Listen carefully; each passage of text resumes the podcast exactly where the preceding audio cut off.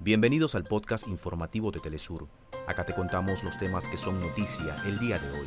Comenzamos. El presidente de Venezuela, Nicolás Maduro, saludó el cierre del cuarto ciclo de diálogos de paz entre el gobierno colombiano y el Ejército de Liberación Nacional. El presidente de Indonesia, Joko Widodo, destacó el carácter neutral y la vocación de paz de la Asociación de Naciones del Sudeste Asiático en el marco de la cuadragésima tercera cumbre del bloque regional que se realiza en Yakarta. En Kenia avanza la cumbre africana sobre el clima con el objetivo de forjar una posición común y discutir cómo financiar las prioridades ambientales del continente.